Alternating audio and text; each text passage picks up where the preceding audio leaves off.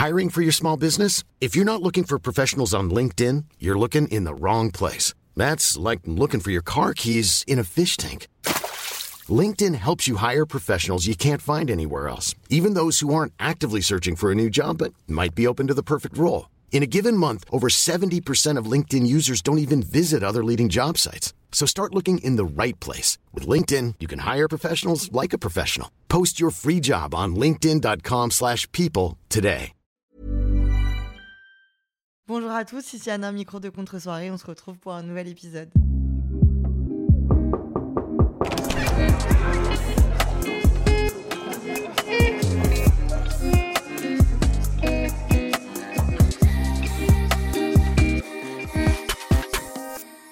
Salut les amis, comment ça va? Moi, mal. Non, moi ça va un peu mieux, mais j'avoue qu'aujourd'hui, j'entre direct dans le sujet.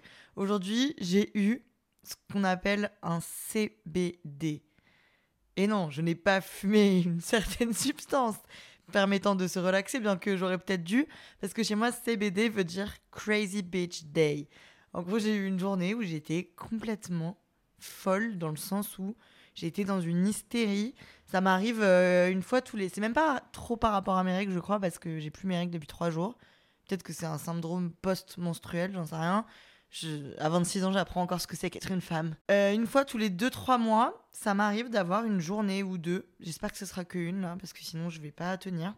Où j'ai toute la pression, le stress, euh, la tension des gens qui m'entourent et des projets que je construis qui m'atteint d'un coup. Donc ça veut dire que tout le reste de l'année, j'arrive très bien à tout gérer. Euh, là, en ce moment, on organise l'Olympia plus la sortie de mon livre le 20 septembre. Donc c'est quand même des trucs qui sont un peu intenses pour une personne. Je, au quotidien, je ne ressens rien, aucun stress, de la détente. Et puis d'un coup, il y a un jour où je me prends tout dans la gueule et donc je suis insupportable je suis tendue, tout ce qu'on me dit, je le prends mal, je comprends rien, je trouve que tout le monde est nul, enfin voilà, c'est horrible. Donc, sachant que moi, je travaille quand même avec euh, plusieurs personnes au quotidien, c'est très dur pour elles parce que du coup, je deviens un monstre. Et puis, même pour moi, je passe des journées, du coup, je m'auto-sabote parce que je suis très énervée et je le ressens même physiquement. J'ai mal, genre j'ai une boule dans la gorge et tout, quoi. Je suis vraiment une crazy bitch. Alors que pourtant, je me suis réveillée, je me suis fait un petit smoothie, je suis allée au sport et tout, mais non, ça n'a pas aidé. Je suis devenue intenable et incontrôlable vers 11h. Et après, c'était fini. Donc là, il est 20h. Je suis redescendue. Ça va. Je suis redescendue aux trois quarts. Là, j'avoue, je me suis fait un petit verre de champagne rosé. Bien sûr que oui. Vous croyez que vous parlez à qui? On est sur contre-soirée là. On se réveille. Et euh, aujourd'hui, je viens vous parler d'un sujet d'ailleurs qui tombe bien parce que vraiment, dans l'état dans lequel j'étais aujourd'hui, heureusement que j'habitais seul. Aujourd'hui, on va en effet parler du fait d'apprendre à vivre seul.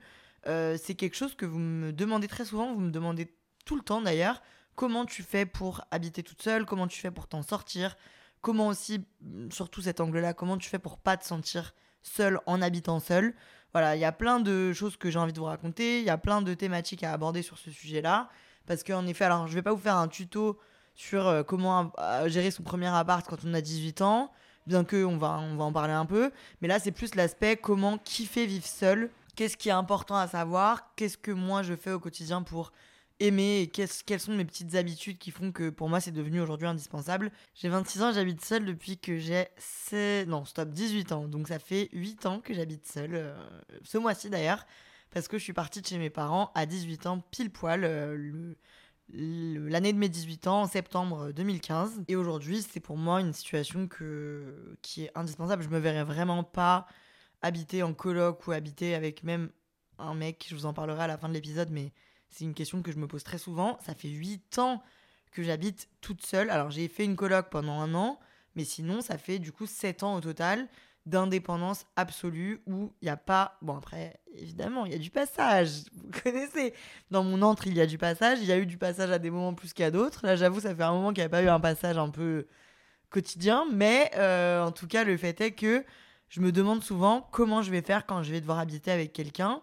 Parce que je ne suis pas du tout euh, quoi euh, sauvage et enfin si non mais je suis pas du tout ingérable ou un poids pour quelqu'un parce que je suis même plus trop bord... je suis plus du tout bordélique je suis très ordonnée, je suis très organisée. Euh, mais j'ai vraiment des petites habitudes et un besoin de solitude énorme qui s'est créé avec euh, le fait d'habiter seul. On en parle à la fin de l'épisode, commençons par le commencement. Comment ça s'est passé pour moi quand j'ai décidé de foutre le camp de chez mes parents? Euh, J'ai décidé d'habiter seul quand j'avais 18 ans parce que j'habitais à la campagne avec euh, ma famille et que bien qu'en plus j'ai assez, enfin j'ai quand même pas mal d'indépendance parce que j'habitais seul avec mon papa, mes parents sont divorcés. J'habitais seul avec mon papa qui était célibataire, en tout cas qui n'habitait pas avec sa petite amie. La vérité, je viens de dire papa, il m'a envoyé un SMS au moment où j'ai dit papa. Bref, euh, je ferai un épisode sur les signes de la vie qui m'arrivent constamment. Et donc, j'habitais avec mon père qui me laissait me faire à manger, euh, partir, rentrer à peu près comme je voulais, mais moi j'ai toujours eu ce besoin d'être complètement indépendante et de faire ce que je veux quand je veux. Donc, quand j'ai eu l'occasion, j'ai raté mon permis, donc j'avais aucune indépendance à la campagne. J'ai fait une présentation à mes parents. J'ai passé l'été sur ma recherche d'appart. Euh, fin de l'été, fin août, je leur ai dit voilà, moi, je peux payer tant d'argent, j'ai tant d'argent de revenus par. Euh, parce que j'étais déjà youtubeuse à l'époque. Donc j'ai tant d'argent. En plus, j'ai trouvé un petit boulot par quelqu'un de ma famille qui me proposait de garder son enfant tous les jours à la sortie de l'école. Donc je gagnerais tant par mois. Euh, j'ai trouvé un appartement à visiter à ce loyer-là. Donc j'aurais besoin de tant d'argent de votre part pour avoir un peu d'aide si vous voulez bien. Hum, mes parents m'ont dit bah franchement chapeau l'artiste parce que tu nous as vraiment bien amené les choses. C'est une très grande force, une très grande force que j'ai.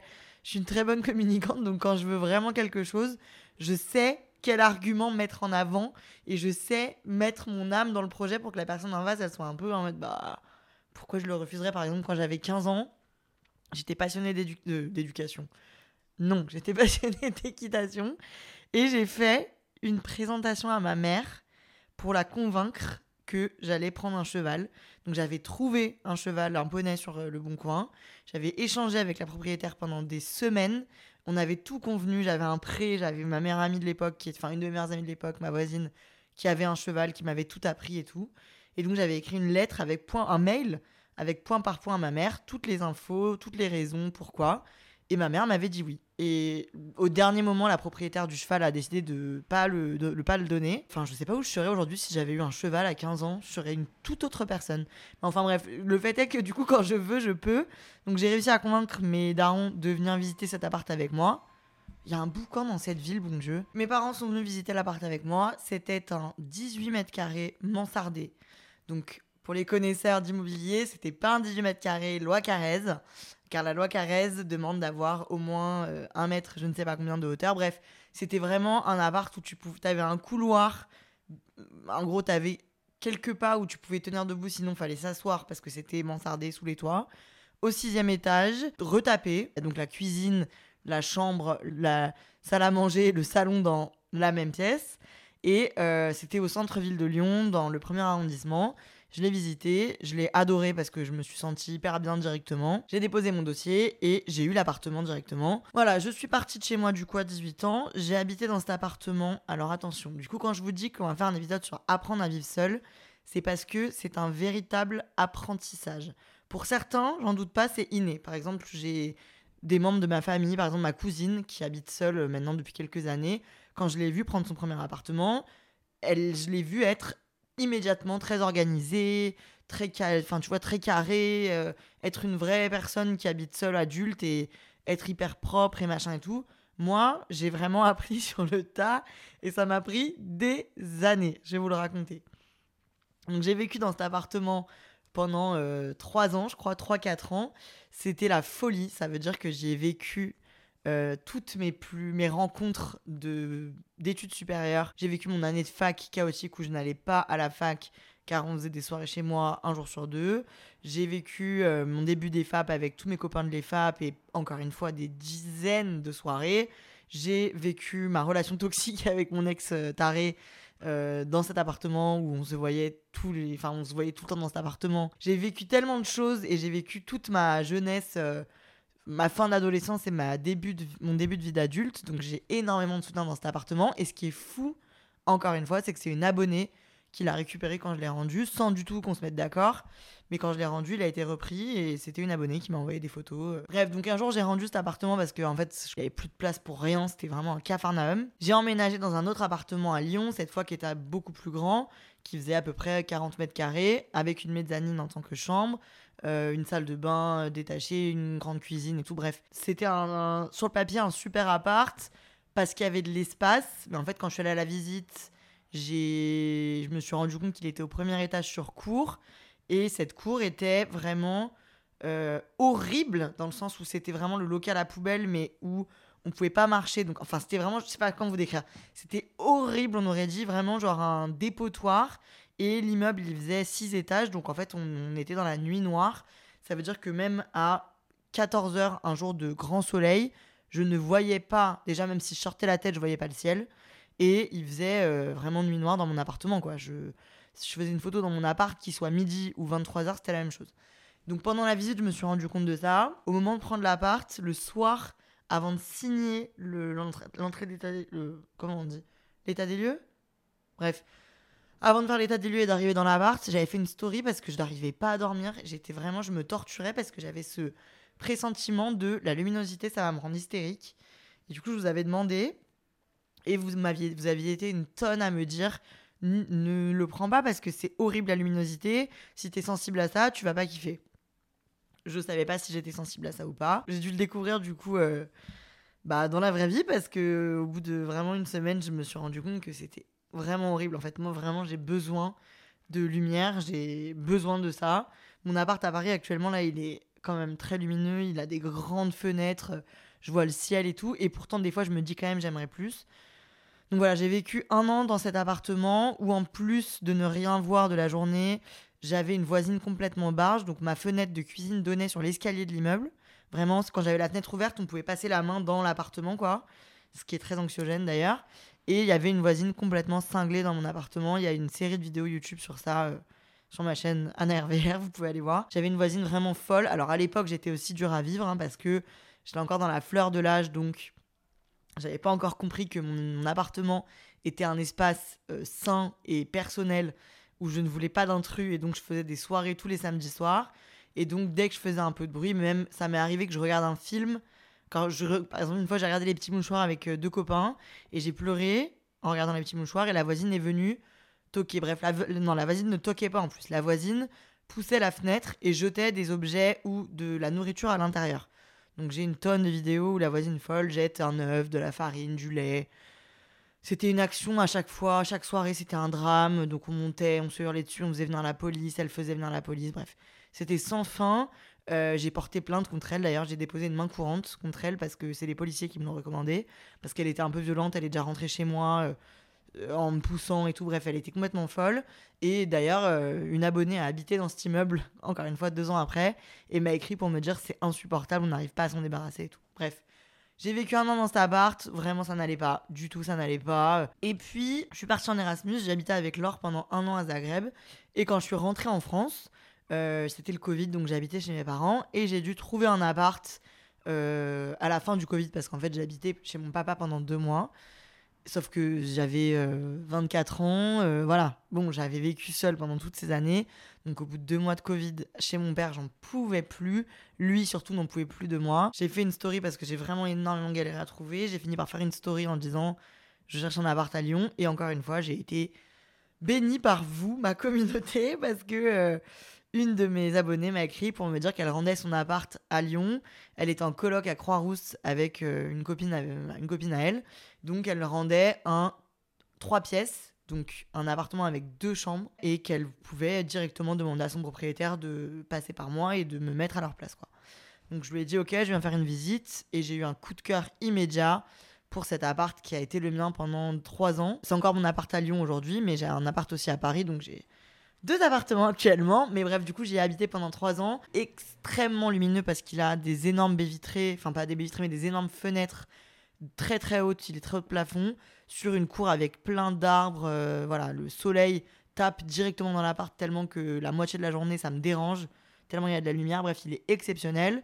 Et du coup, j'ai vécu ici, euh, et c'est dans cet appart-là où j'ai vraiment appris à être une, une, adulte qui vit seule. Et où j'ai vraiment compris la valeur de vivre seule pour le bien-être mental et pour tout ce qu'on se dit sur contre-soirée. Parce que du coup, j'ai, euh, j'avais un âge où c'est bon, j'avais fini de casser la baraque et donc euh, j'ai découvert vraiment le plaisir d'avoir un endroit et un espace à soi. Et puis aujourd'hui, j'habite principalement à Paris, euh, dans un appartement pareil un T3 où je vis toute seule depuis un an. Je l'adore, je m'y sens très bien, j'adore mon, mon immeuble. Je n'ai aucun problème de voisinage, mais bref, ça je vais vous le raconter dans la partie numéro 1 de l'apprentissage de vivre seul. Avant, juste, je voudrais faire un warning. C'est vrai que j'en parle comme ça, mais vivre seul, c'est un budget et j'entends que pas tout le monde peut se le permettre. Si c'est une envie que vous avez, je vous le souhaite un jour.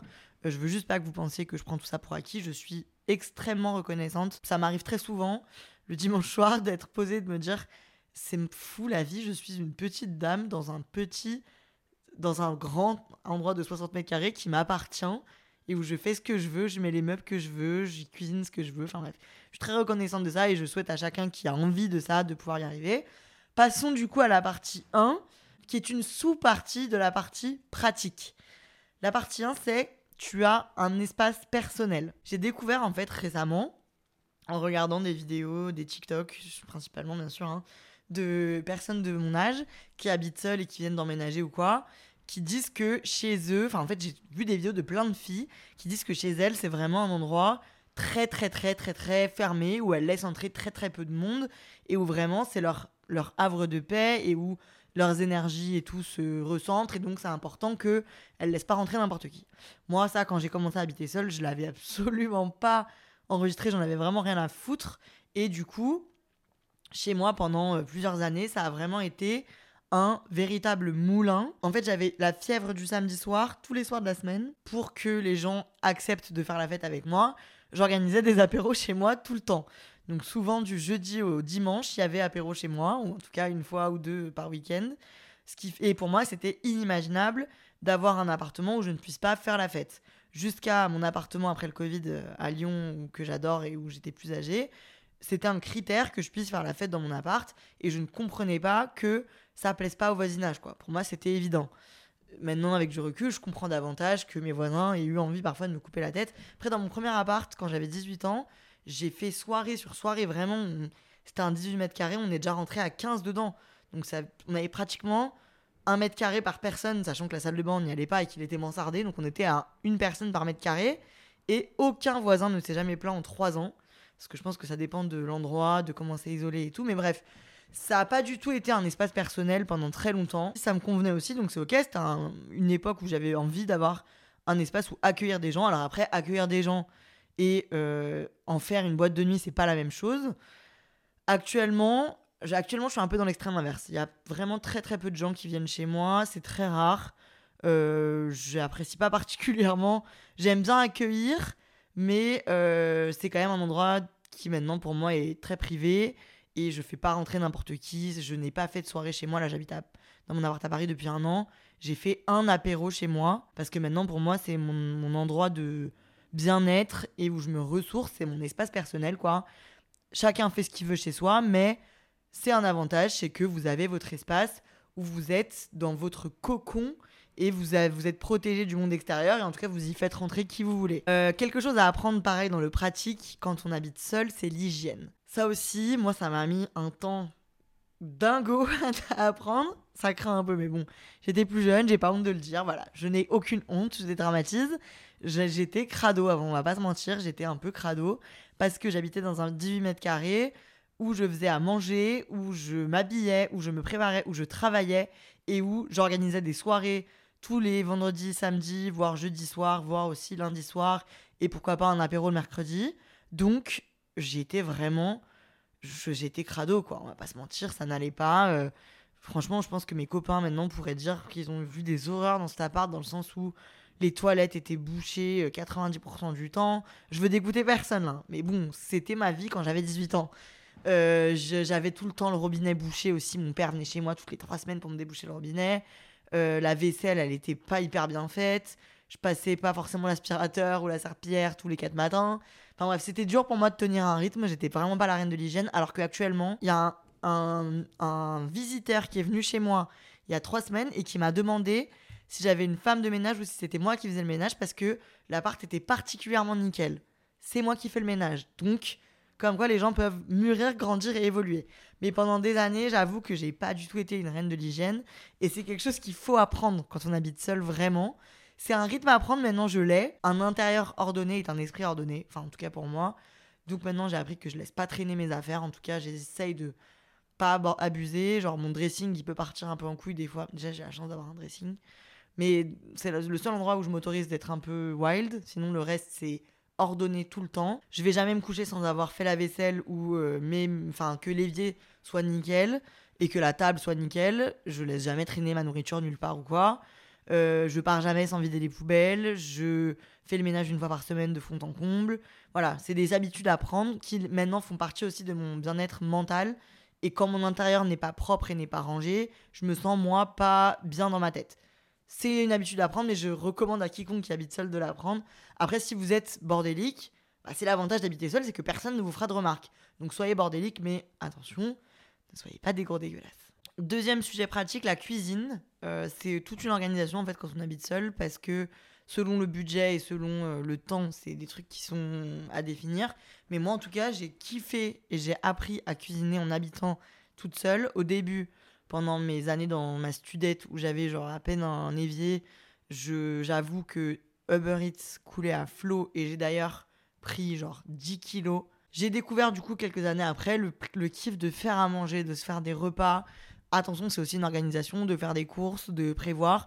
Moi maintenant, mon organisation, c'est quoi? Vu que je suis seule, j'évite, je fais pas forcément ce que je faisais avant, des courses genre sur une semaine qui prennent deux heures à faire, qui demandent euh, de stocker une tonne et qui demandent aussi de s'organiser énormément.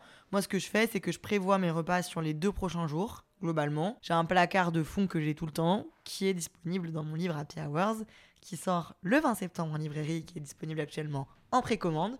Mais mon placard de fond, en gros, que j'ai développé, c'est toujours euh, d'avoir des féculents, enfin des trucs secs, donc du riz, des pâtes, toujours un ou deux légumes, toujours des boîtes de maïs et de thon, euh, des flocons d'avoine, des œufs. Voilà, enfin en gros, il y a des, des aliments, euh, sel, poivre, euh, huile, balsamique et tout, des aliments à avoir tout le temps. Et après, tu peux composer avec. Et je fais des courses tous les 2-3 jours pour me cuisiner des repas. Franchement, après, c'est t'en fais ce que tu veux.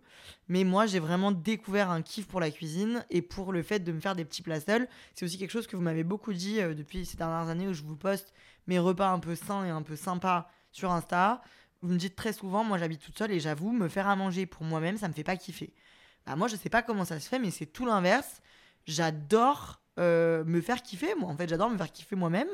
Sinon, si je le fais pas, qui va le faire? Me dire qu'est-ce que j'ai envie de manger et me cuisiner ce truc-là, faire en sorte que la présentation soit belle. Comme ça, je fais en sorte d'aimer le manger. Enfin, je trouve ça trop sympa.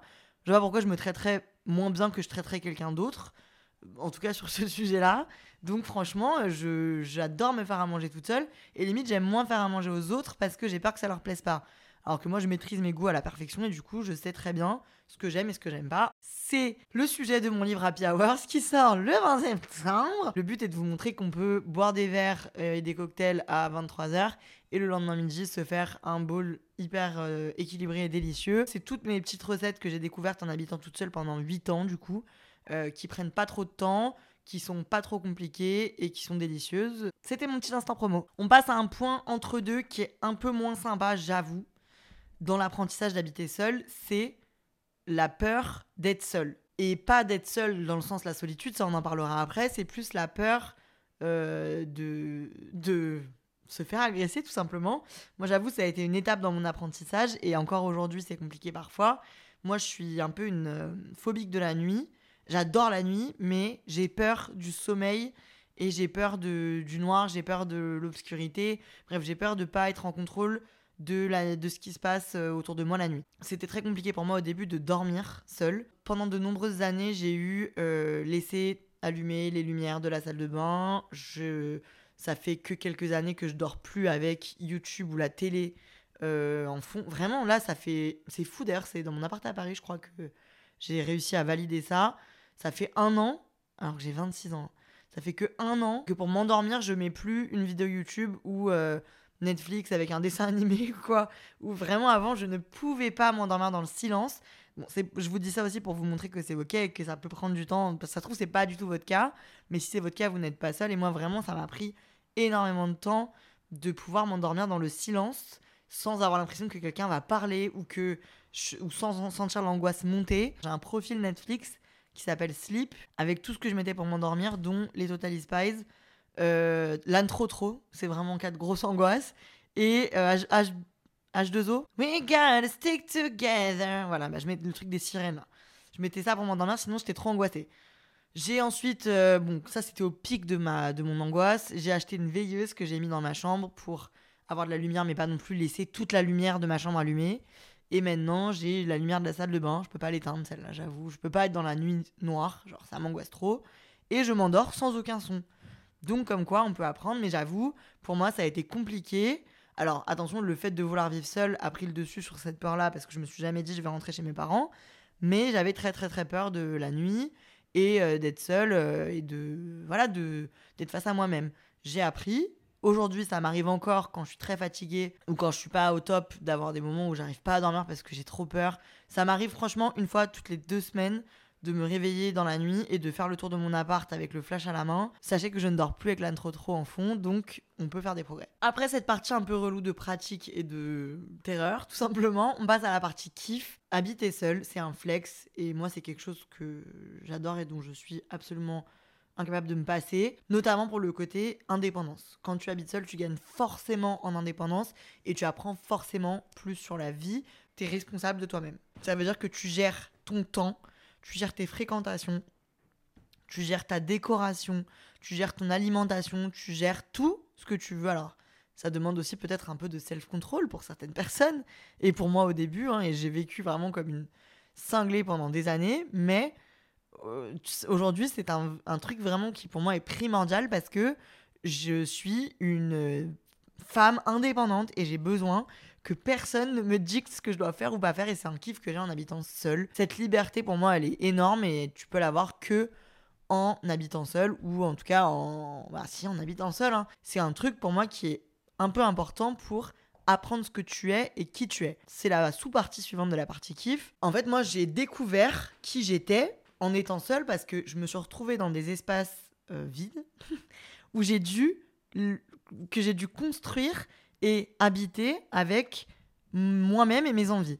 Donc j'ai découvert quand euh, je me posais la question qu'est-ce que je veux manger, il y avait personne d'autre qui me donnait de réponse, donc c'était que moi qui était face à moi-même pour savoir ce que je voulais manger, quelle musique j'avais envie d'écouter, quel film j'avais envie de regarder, quel livre j'avais envie de lire, de lire pardon, qu'est-ce que j'avais envie de faire pendant mon temps libre, quelle déco je voulais mettre sur les murs, quel canapé je voulais choisir, quel, euh, qu'est-ce qui me fait du bien, qu'est-ce qui me fait pas du bien, qu'est-ce que j'ai envie de faire quand je m'ennuie, euh, qu'est-ce que je veux, à quoi je veux penser quand je m'endors, bref, tous ces trucs-là que tu découvriras bien sûr dans ta vie, mais vivre seul te permet d'être confronté à toutes ces questions et de découvrir tout ça de fond en comble. Je sais mes goûts, je sais ce que je suis, je sais ce que je veux, je sais ce que j'aime, en partie parce que j'ai eu la liberté de faire mes choix et de d'appliquer ce que je voulais quand je voulais pendant toutes ces années. Je pourrais pas me passer du fait de me lever le matin dans le silence avec personne dans mon salon ou dans mon lit et de me lever, tac, d'aller à ma machine à café, de faire la gueule, de me poser dans ma,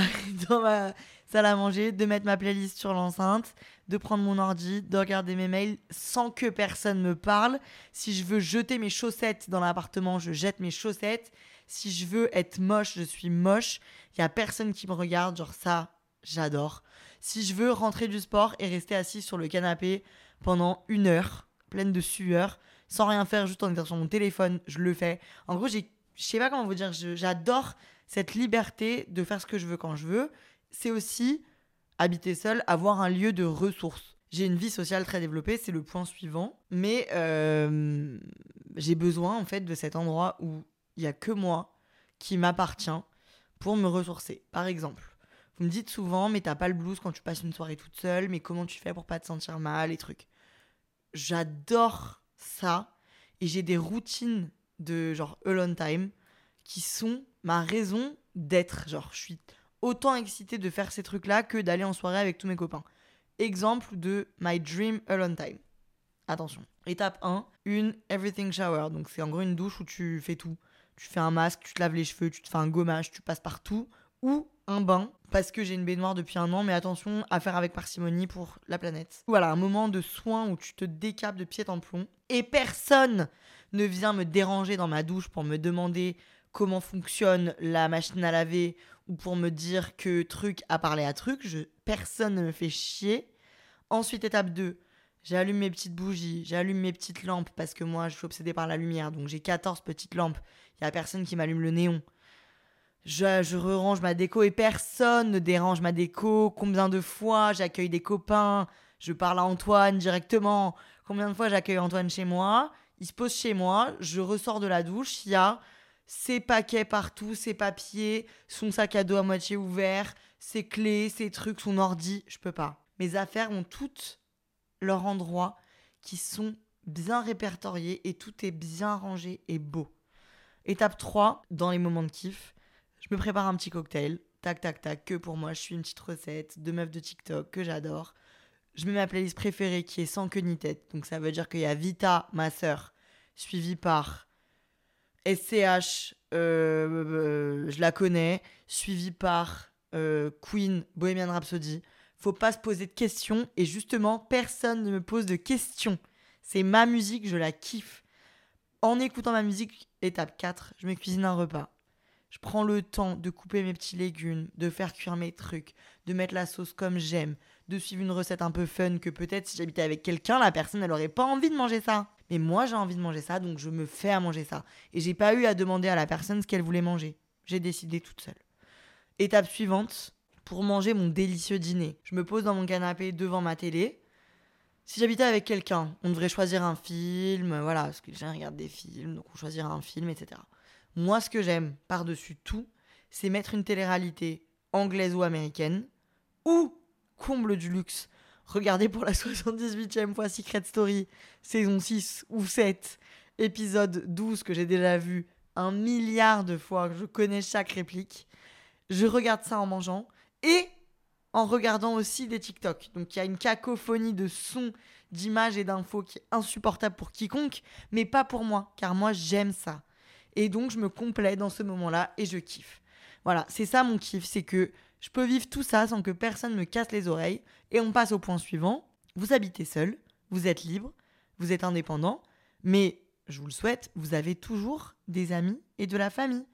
Vous choisissez juste quand vous les voyez. C'est pour moi le comble du luxe. Ça veut dire que si j'ai envie d'écrire à mes potes et à mes proches et à mes parents, bon, on habite plus dans la même ville qu'eux, mais si j'ai envie de voir des potes ou des gens euh, ou d'aller en événement ou d'aller en soirée tous les soirs, je peux le faire. Juste, je décide de pas le faire parce que moi, ça me fait du bien et c'est ma façon d'être épanouie au quotidien, de au moins un soir sur deux être détente chez moi. Je choisis quand je vois des gens, quand je les vois pas. Je choisis quand j'invite des gens, quand j'en invite pas. Quand je vais chez mes amis, quand j'y vais pas. C'est juste, t'as le choix du roi. Voilà, les gens ne disparaissent pas. En tout cas, je touche du bois pour vous. Je vous le souhaite globalement, après, quand t'es plus en études et tout, c'est plus pareil. Moi aussi, j'ai fait un épisode sur ça, je crois. Euh, bah, les jours gris, ça parlait de ça, ça parlait du fait que quand j'ai fini mes études, j'ai découvert aussi que, en fait, euh, au quotidien, j'avais plus d'interaction sociale et que c'est moi qui devais les provoquer. Surtout en tant que chef d'entreprise qui a une entreprise de une personne. J'ai appris à gérer tout ça, à aller boire des cafés avec mes copines, à leur proposer des cafés quand j'ai envie de voir des gens la journée, ou alors moi, à aller me poser dans des endroits où il y a du monde, dans des restos, dans des cafés pour travailler quand j'ai envie d'être entouré de gens, à pas le faire quand j'ai envie d'être seule. Je choisis car je suis indépendante et que je peux me permettre toutes ces options parce que je vis seule. Je me suis un peu trop habituée à ça et je suis. Alors, je pense que c'est pas impossible que dans deux ans, j'ai un mec, que je décide d'habiter avec lui et que je sois en mode, mais les gars, je me mentais à moi-même ou en tout cas, c'était trop sympa de vivre seule, mais vivre avec quelqu'un, c'est quand même une affection, un bonheur au quotidien dont je ne me rendais pas compte. C'est possible. Mais en tout cas, actuellement, je suis vraiment bien dans cette façon de vivre et du coup silence et du coup je suis un peu euh, anxieuse de comment ça va se passer quand j'aurai un petit ami on verra ce sera le sujet d'un autre épisode en tout cas c'était tous mes points sur le fait d'habiter seul et pourquoi pour moi c'est exceptionnellement génial. Si pour vous c'est un peu un sujet de galère euh, j'espère que je vous ai donné quelques idées qui ont fait que vous allez essayer de, de trouver du kiff dans le fait de vivre seul et j'aimerais aussi qu'on accorde un peu plus de mérite aux gens qui, comme moi et comme beaucoup d'entre nous, j'en suis sûr, vivent seuls depuis des années car on doit se démerder tout seul avec nos courses, notre ménage, nos lessives, notre déprime potentielle. Demain matin, j'ai un rendez-vous pour ma chaudière, je sais pas ce que ça veut dire. Bref, on gère ça tout seul et je voulais vous dire bravo à vous et bravo à moi. Voilà, j'espère que cet épisode vous aura plu. Moi, j'ai adoré le faire. Ça fait longtemps que j'ai pas autant parlé. Je fais plein de gros bisous. Je vous dis à la semaine prochaine pour un nouvel épisode où je vous raconterai comment j'ai écrit un livre. Voilà. c'est tout simplement. On se retrouve mercredi prochain. Merci beaucoup de m'avoir écouté. Je vous embrasse. Que ciao, bye bye. Faites votre vaisselle.